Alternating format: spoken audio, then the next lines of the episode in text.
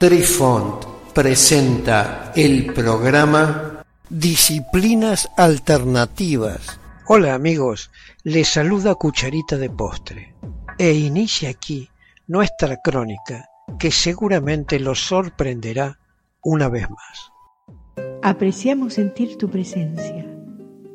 Comunícate con nosotros. Hazlo, Hazlo. vía Twitter en arroba trifón guion bajo media. Hola, soy Besitos de Sol. En el programa de hoy escucharemos el Yin Yang y el I Ching. La primera dinastía Han occidental existió alrededor de los años 206 a.C. y el caos que acompañó su decadencia y caída, estimuló la vitalidad intelectual. Los confucianistas intentaron contrarrestar las escuelas de pensamiento rivales, formando una visión más integral de la humanidad y el universo. Dong Song-shu trajo una variedad de ideas a la filosofía confuciana, incluido el concepto del yin y el yang, un intento de generalización para explicar todo cambio físico y social. Fue un intento de explicar la interconectividad y la interdependencia en el mundo natural. Yin y Yang fueron vistos como dos fuerzas opuestas básicas, opuestas complementarias dentro de un todo mayor se imaginaba que todo tenía aspectos de yin y de yang, que interactuaban en forma constante. Aún existían las asociaciones no científicas y fantasiosas aplicadas a la teoría que habían formado parte de la filosofía de algunos desde Pitágoras. Yin era una mujer que incluía la luna, el frío, el agua, la tierra, la alimentación, el sustento, los recesivos, el otoño, el invierno, etc. Y Yang era hombre, el sol, el fuego, el calor, el cielo, la creación, el dominio, la primavera y el verano. Se creía que si Yin llegaba a un extremo, se transformaba en Yang y viceversa. Esta fue una visión del mundo que los científicos no encontrarían útil siglos después.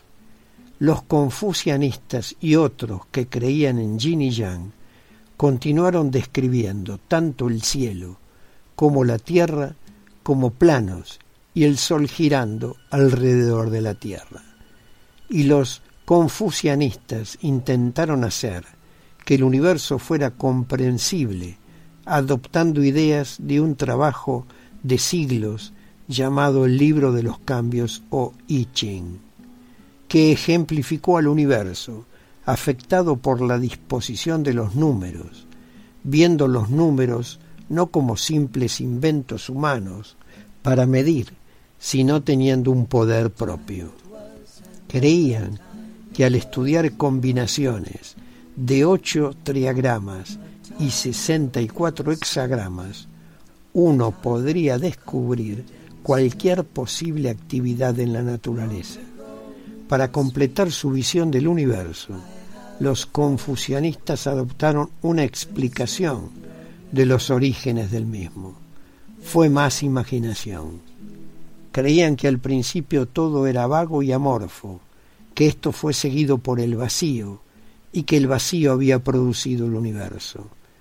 Creían que lo que era claro y liviano se había elevado hacia arriba para convertirse en el cielo, y que lo que había sido turbio y pesado se había solidificado y convertido en tierra. Creían que las esencias combinadas del cielo y la tierra se convirtieron en yin y yang y en una gran unidad. El yin yang y el taijitu el principio del yin yang está representado por el taijitu, que literalmente significa diagrama del Supremo. El término se usa comúnmente para referirse a la forma simple del círculo dividido, pero puede referirse a varios diagramas esquemáticos que representan estos principios, como la esvástica, el hinduismo, el budismo y el jainismo. Símbolos similares también han aparecido en otras culturas, como en el arte celta y las marcas de escudos romanos. Jin Yang y el Quan. El Quan chino, una forma de arte marcial, a menudo se describe como los principios del yin y el yang aplicados al cuerpo humano y al cuerpo animal.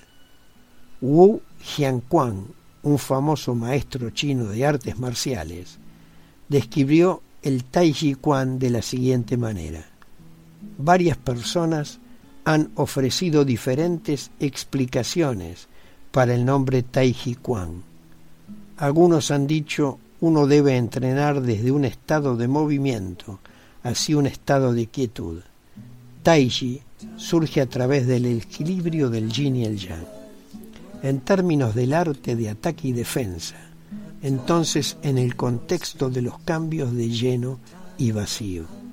Uno está constantemente latente internamente, no es expresivo externamente, como si el yin y el yang del taiji aún no se hubiera dividido. Otros dicen, cada movimiento del Tai Chi Quan se basa en círculos, al igual que la fórmula de un Tai Chi Tu. Por lo tanto, se llama Tai Chi Quan. La historia patriarcal del Yin Yang. A pesar de ser utilizado en un contexto moderno para justificar el igualitarismo bajo la noción de que el yin y el yang son necesarios. En la práctica, el concepto de yin y yang ha llevado a la justificación de la historia patriarcal de China, particularmente bajo el confucianismo. El yang, como el principio del sol, se considera superior al yin, como el principio oscuro.